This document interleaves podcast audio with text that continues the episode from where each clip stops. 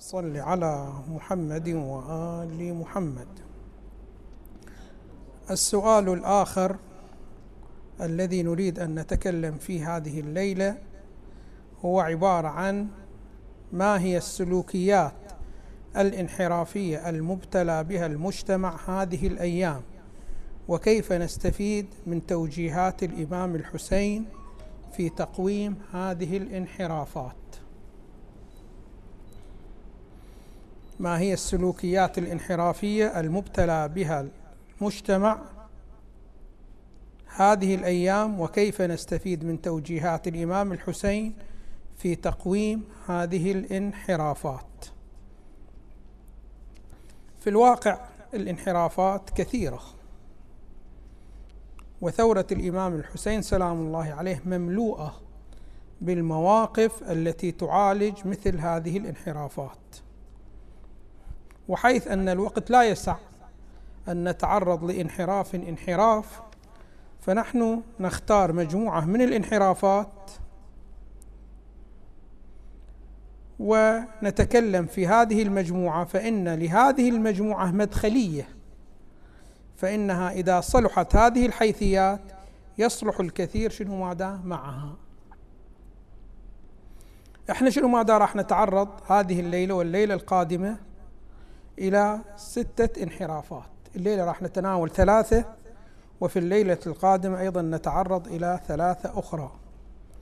فعندنا المشكلة الأولى مرتبطة بالقرآن. نتعرض لها هذه الليلة. والمشكلة الثانية مرتبطة بالأخلاق. والمشكلة الثالثة مرتبطة بالتوحيد. والمشكلة الرابعة مرتبطة بالاستدراج والمشكلة الخامسة مرتبطة بالسلوكيات والمشكلة السادسة مرتبطة بالظلامات. ففي هذه الليلة راح نتعرض إلى عنوان الحسين والقرآن الحسين والأخلاق الحسين والاستدراج. ولكن قبل أن نتعرض لموضوع الحسين والقرآن عندنا حديث من الأحاديث المهمة ورد عن النبي صلى الله عليه وآله. وهذا الحديث إذا أردنا أن ننصف هذا الحديث ودور هذا الحديث في تقدم الإنسان والشخصية المؤمنة لا بد أن الإنسان يوميا لا بد أن يفتتح يومه بقراءة هذا الحديث. حتى يكون هذا الحديث هو الموجه له في كل حركاته وكل سكوناته. وهو ما يعبر عنه بحديث الارتقاء. ما هو هذا الحديث؟ هذا الحديث يقول النبي صلى الله عليه وآله الشخصية المؤمنة لابد أن تكون دائما تحافظ على أنها ترتقي في سلوكياتها. يعني ماذا؟ يعني لو فرضنا شخص من الأشخاص اليوم ما توفق وما جلس لصلاة الصبح في وقتها فعليه في اليوم الثاني أن يصلي الصلاة في وقتها. خب هل يقف عند هذا الحد؟ لا. ينظر إلى الصلاة التي صلاها وإن كانت هي سدت سلبية من السلبيات وهو أنه صلى في وقتها ولكنه شنو ماذا مثلا لم يتوجه ولم يحضر قلبه شنو ماذا فيها. فعليه أن يعزم غدا بأن يكون يحضر قلبه شنو ماذا فيها. ودائما يتطلع على المستويات الأعلى من الصلاة حتى شنو ماذا يتحرك إلى هذه المستويات العليا. فدائما هو في حالة ارتقاء. يقول النبي صلى الله عليه وآله من تساوى يوماه يعني أمس صاب حالة انحراف اليوم شنو ماذا كرر حالة الانحراف. أو أمس ما عنده حالة انحراف حالة صواب في الاتجاه الصحيح ولكن في نحو من القصور اليوم كرر نفس القصور. هذا تساوى يومه النبي صلى الله عليه وآله يقول هذا الشخص مغبون. يعني شنو مغبون؟ يعني ما عنده حظ ما عنده توفيق. هذا القسم الأول. القسم الثاني هو لا شخص من الأشخاص اليوم شنو ماذا صلى الصلاة في وقتها ولكن غدا لم يصليها في وقتها. فهذا شنو ماذا؟ تراجع إلى الوراء. أو اليوم صلى صلاة هذه الصلاة كان فيها شيء من التوجه غدا يصلي صلاة لا توجه فيها أساسا. فهذا شنو ماذا؟ تراجع. النبي صلى الله عليه وآله يقول وأما من كان أمسه خيرا من يومه فهو ملعون. يعني شنو ملعون؟ يعني مبعد عن رحمة الله سبحانه وتعالى. ثم يقول نعم ومن كان يومه خيرا من أمسه. يعني أمسه توجه في الصلاة ولكن توجه بصورة جدا متواضعة. اليوم لا ضاعف هذه النسبة. فهذا اليوم أفضل شنو؟ ماذا من أمسه. ودائما في حالة ارتقاء في كل حيثية من حيثيات حياته. يقول هذا الشخص هو شنو؟ ماذا مرحوم. فأنت أيها الإنسان مخير إما أن تكون مرحوم أو تكون ملعون أو تكون شنو؟ ماذا مغبون. في كل حيثيات حياتك لازم تكون شنو؟ ماذا بهذه الصورة. فمثلا لنفرض شخص من الأشخاص مثلا أسبوع مر عليه شنو ماذا ما فعل صلة الرحم. هذا الأسبوع جاء يكون شنو ماذا يفعل هذه الصلة. عند ذلك يكون شنو ماذا يومه خير من أمسه. أما إذا فرضنا له ذاك الأسبوع فعلها هذا الأسبوع شنو ماذا ما فعلها. هذا يكون شنو ماذا ملعون. وإذا كان لا سوى صلة رحم في الأسبوع الفائت. وهذا الأسبوع أيضا عمل صلة رحم ولكن بنفس المستوى. يعني ما زاد بعض الأقارب زارهم ولا شيء بهذه الصورة فهذا شنو؟ ماذا مغبون. فأنت على أي حال مخير. الآن إحنا عندنا مناسبة عاشوراء تمر علينا في كل سنة مرة واحدة. واضح شلون؟ خب.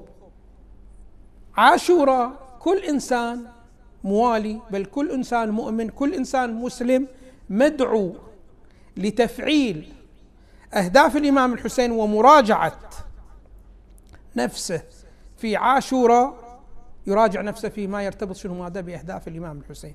هل أنا واقعا من أنصار الإمام الحسين إذا عملت على أهدافه؟ أو أنا لست من أنصار الإمام الحسين إذا تخلفت شنو ماذا عن أهدافه؟ فأنا إذا شنو ماذا في السنة الفائتة كنت متخلف السنة أحاول شنو ماذا أن أصلح هذا الجانب. وأكون شنو ماذا؟ سائر في أهداف الإمام. بحيث لو الآن الإمام سلام الله عليه يعني تفكرون شوفوا باب نصرة الإمام ما انسد. إلى يومنا هذا يسجل أنصار للإمام الحسين ويسجل أعداء إلى الإمام الحسين. وهكذا السنوات القادمة أيضا بهذه الصورة. فباب نصرة الإمام مفتوح ما انغلق وإذا واحد شنو ما يقنعك بأنه فقط في 61 من أراد أن ينصر نصر وخلاص انتهى هذا شنو ماذا مشتبه وخاطئ. فإن الإمام سلام الله عليه يقول الإمام أمير المؤمنين سلام الله عليه شخص من الأشخاص تأوه حين انتهت معركة النهروان مع الخوارج. فقال له لماذا تتأوه؟ قال عندي أخ أراد أن يأتي معنا وكان صادق في نيته ولكنه حالة الظروف ما شاء الله سبحانه وتعالى أن يحضر. قال هو معنا. بل مو هذا أخوك فقط ناس راح يأتون في المستقبل هم معنا أيضا. هؤلاء شنو ماذا من أحب عمل قوم؟ حشر شنو ماذا معهم؟ فباب نصرة الإمام الحسين ما زالت شنو ماذا مفتوحة. فمن يريد أن ينصر الإمام سلام الله عليه بإمكانه أن ينصر وهو أنه يعمل على تفعيل أهداف الإمام الحسين سلام الله عليه بهذا النحو. فإذا شنو ماذا كلنا نرجو؟ أنه إذا سمعنا وصية من وصايا الإمام سلام الله عليه علينا شنو ماذا؟ أن نتفاعل معها وندعو الآخرين. ونحاول شنو ماذا؟ أن نبرمج الوضع بحيث يشجع على نشر هكذا فعالية عند ذلك نكون شنو ماذا من أنصار الإمام الحسين سلام الله عليه. فإذا كنا في السنوات السابقة ما سجلنا نحاول هذه السنة أن نعزم على أنه شنو ماذا نسجل هكذا السنة وفي كل سنة بهذه الصورة وبهذا النحو. النقطة التي أريد أن أتكلم فيها اولا كسلوكية وانحراف شنو ماذا موجود هو مرتبط شنو ماذا بالقرآن. فتحت عنوان الحسين والقرآن. الإمام سلام الله عليه ورد عنه هكذا خبر. قال الإمام الحسين هذا المتن له ويرويه صاحب كتاب.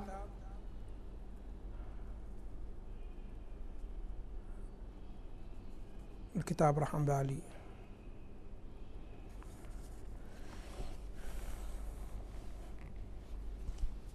تحف العقول. يقول في تحف العقول قال اعتبروا أيها الناس الإمام الحسين يخاطب الناس. اعتبروا أيها الناس بما وعظ الله به أولياءه من سوء ثنائه على الأحبار.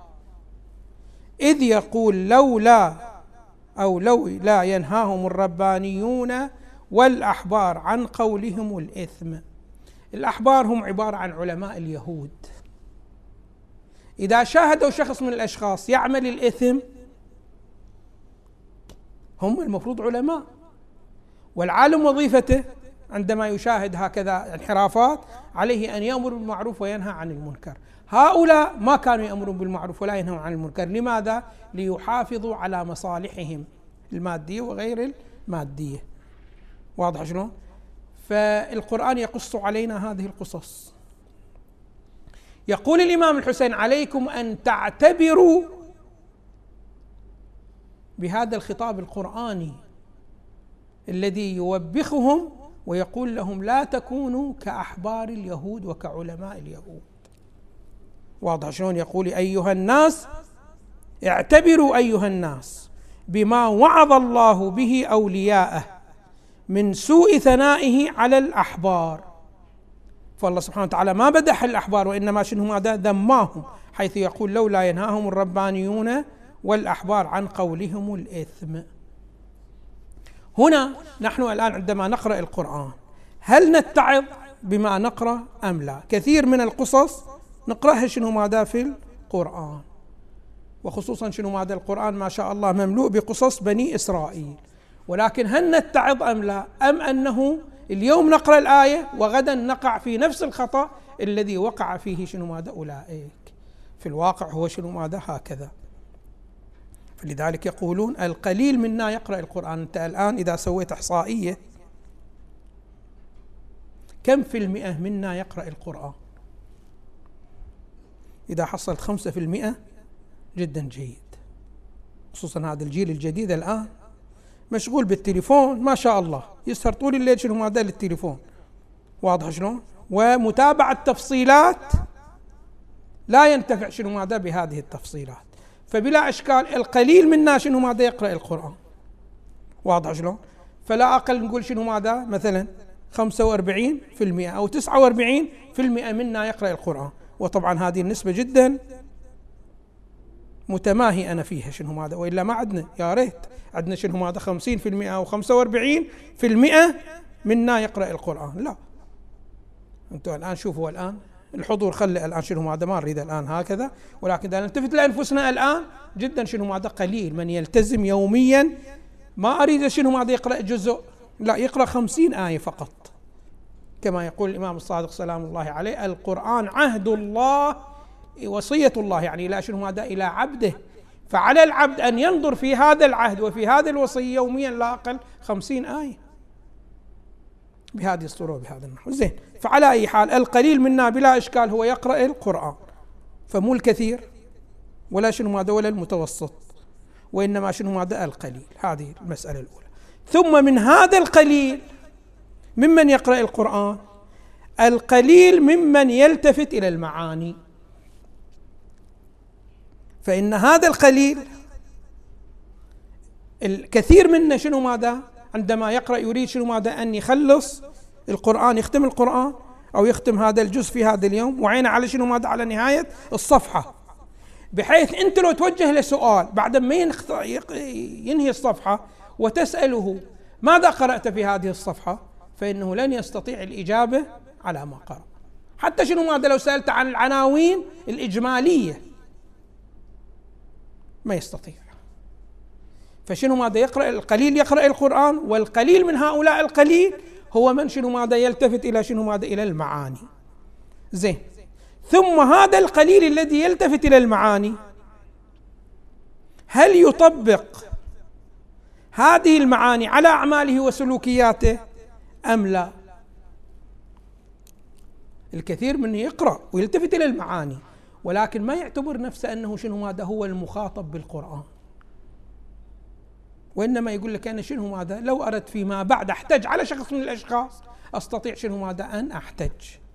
مع أن الإمام سلام الله عليه يقول اقرأ القرآن وكأنك أنت المخاطب به وكأنه نزل عليك أنت. ما عندنا شنو ماذا شخص يقرأ شنو ماذا القرآن بهذا النحو. وإذا كان موجود فهو جدا شنو ماذا قليل. فالتفتوا اولا شنو ماذا عندنا؟ قليل من يقرأ القرآن ثم قليل ممن يلتفت إلى المعاني ثم القليل من يطبق. هذه المعاني على شنو؟ ماذا على سلوكياته. ثم القليل من هؤلاء اللي يلتفتون على المعاني ويربطون شنو ماذا بسلوكياتهم يسعون شنو ماذا إلى إصلاح سلوكياتهم. فشوفوا شو قد بقى. قد بقى. ما حد بقى. كل القليل والقليل والقليل والقليل. هي شنو ماذا؟ إحنا مطالعتنا للقرآن شنو ماذا؟ بهذه الصورة شنو ماذا؟ وبهذا النحو. مع أنه القرآن عندما أنزله الله سبحانه وتعالى أنزله لماذا؟ للعمل. أم لا؟ أنزله للعمل. ولذلك يقول النبي صلى الله عليه وآله كان بمجرد أن ينزل آية يوم ثاني النبي صلى الله عليه وآله يجسد هذه الآية مباشرة. مباشرة يعرض سلوكياته على الآية وتخضع سلوكياته إلى من؟ إلى الآية. فلذلك كان شنو ماذا؟ كان خلقه القرآن. هكذا بهذه الصورة بهذا النحو. يا أخي القراءة القراءة غير مطلوبة. بل النظر في المعاني والالتفات إليها أيضا غير مطلوب. بل مقايسة المعاني للسلوكيات هو أيضا غير مطلوب. المطلوب ما هو؟ هو الإصلاح إصلاح السلوكيات. وإنما طلب الله سبحانه وتعالى طلب قراءة القرآن لأنه لا نستطيع أن نصلح سلوكياتنا إلا شنو ماذا؟ إلا بعد القراءة وبعد الالتفات للمعاني وبعد نسبة المعاني إلى سلوكياتنا. ثم شنو ماذا؟ الإصلاح متوقف على هذا. ما يمكن نصلح سلوكياتنا من غير شنو ماذا؟ قراءة القرآن. فقراءة القرآن مقدمة إلى من؟ إلى إصلاح السلوك. ولكن للأسف الشديد الكثير منا يظن بأنه هذه المقدمة هي المطلوبة. لا يا أخي المقدمة مو مطلوبة هذه. هذه مطلوبة كمقدمة. أنت شايف الآن شخص من الأشخاص يروح يتوضأ. ويبالغ في الوضوء. ويروح شنو ماذا ويضع طيب؟ ويبالغ شنو ماذا في وضع الطيب؟ ولكن لا يصلي. وما هي الفائدة؟ هذا الفعل نصنف إحنا على فعل الأحمق أم لا؟ هذا فعل فعل, فعل الأحمق. إنما يريد الوضوء يراد كمقدمة لشنو ماذا؟ إلى الصلاة. أما أنك شنو ماذا؟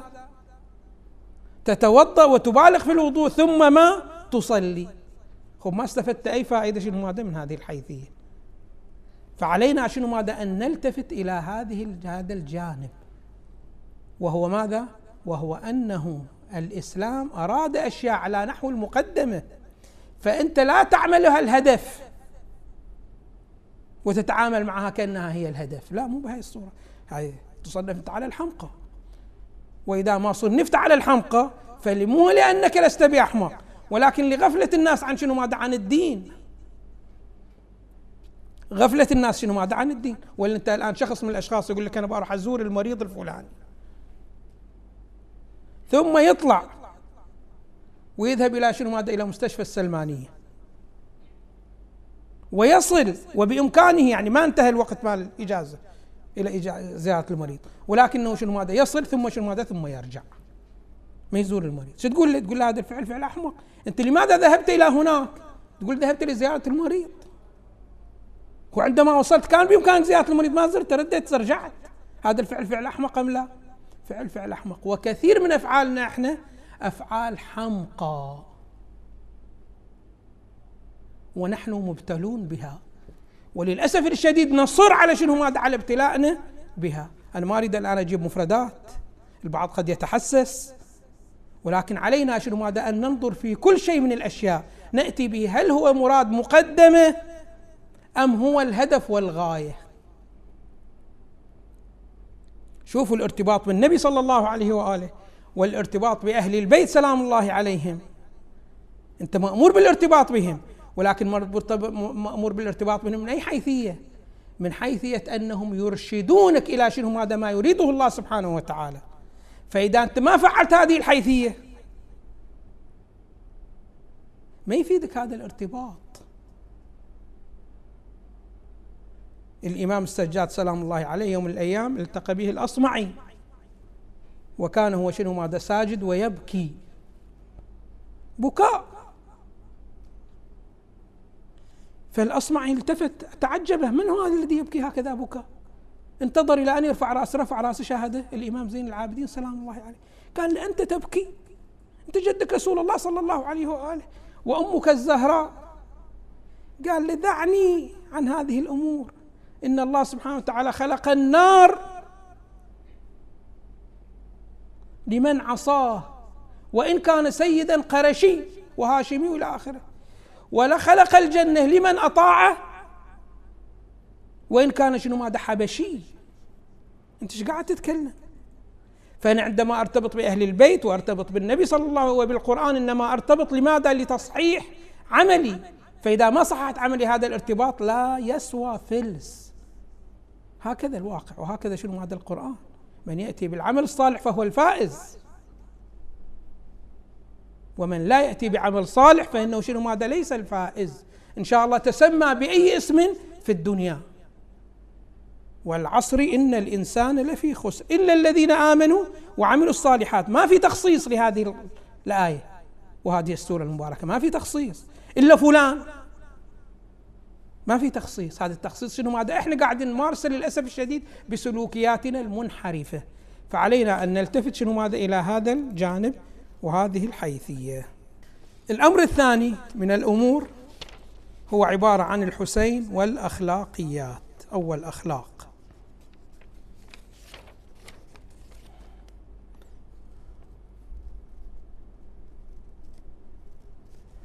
يقول الإمام الحسين سلام الله عليه أيضا في كتاب تحف العقول. تحف العقول هذا الكتاب من الكتب القيمة جدا جدا. هذا ياخذ شنو؟ هذا مجموعة من الروايات عن النبي صلى الله عليه وآله. الروايات المهمة بحسب اختياره هو وبحسب تشخيصه. ويصنف لها شنو؟ هذا باب. ثم أمير المؤمنين ثم هكذا الأئمة إلى آخرهم بهذه الصورة وبهذا النحو. فهذا الكتاب جدا جيد تقتنونه. يقول الإمام الحسين سلام الله عليه في هذا الكتاب الجهاد على أربعة أوجه. فجهادان فرض عين وجهاد سنة. أما أحد الفرضين أنا ما أريد أتعرض إلى كل الأقسام بس القسم الذي مرتبط بمادة الأخلاق. أما أحد الفرضين فجهاد الرجل نفسه عن معاصي الله وهو أعظم الجهاد. هذا هو شنو؟ هذا الجهاد. وفي رواية عن النبي صلى الله عليه وآله عندما رجع من غزوة من غزواته قال رجعنا من الجهاد الأصغر. فالتفت له أصحابه صلى الله عليه وآله. فقال له هذا الجهاد الذي رجعنا منه هل هو جهاد أصغر؟ سيف ورمح وسهم ودماء وأشلاء وقتلى. وجهاد أصغر؟ قال نعم وبقي الجهاد الأكبر. ما هو الجهاد الأكبر؟ هو جهاد النفس. هذا الإمام سلام الله عليه يشير إلى هذا الجهاد. جهاد النفس. واضح شلون؟ وهو يقول شنو؟ ماذا فرض عين. يعني مو واجب كفائي.